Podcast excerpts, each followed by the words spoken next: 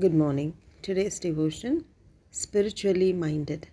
Scripture reading Ephesians 3:16 that he would grant you according to the riches of his glory to be strengthened with might by his spirit in the inner man.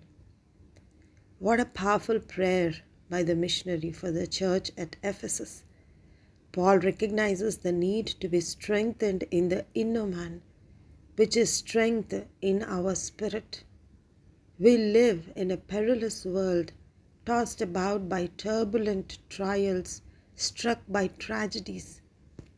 He prayed God would strengthen his own elect with might by his strength according to the riches of his glory. Fellowship with God is the secret of his strength in us. Only God can strengthen us by His Spirit. We may be vulnerable, fragile in the physical man, but are strong in the inner man, in our spirit. We do not believe every teaching, every doctrine, every miracle. We will not be led astray by false teaching because we are strong in the inner man. The corruption of the world will have no effect on our lives the wicked devices of the devil will have no effect on us. God equips us with might to tread the waves and stand strong in storm. Nothing will disturb us. We take everything in our stride and declare, I can do all things through Christ who strengthens me.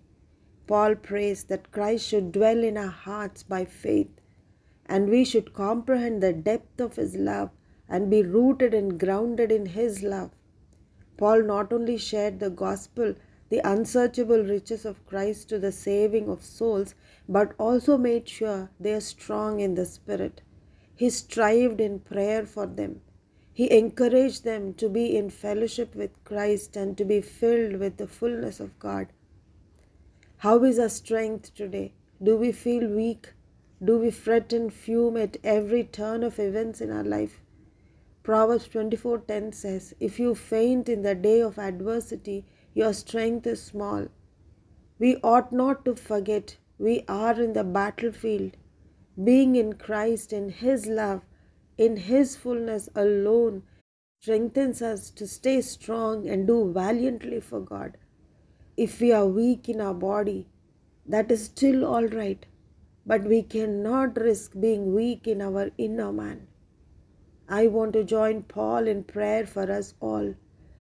May the Lord strengthen us in our inner man with might according to the riches of His glory. Amen.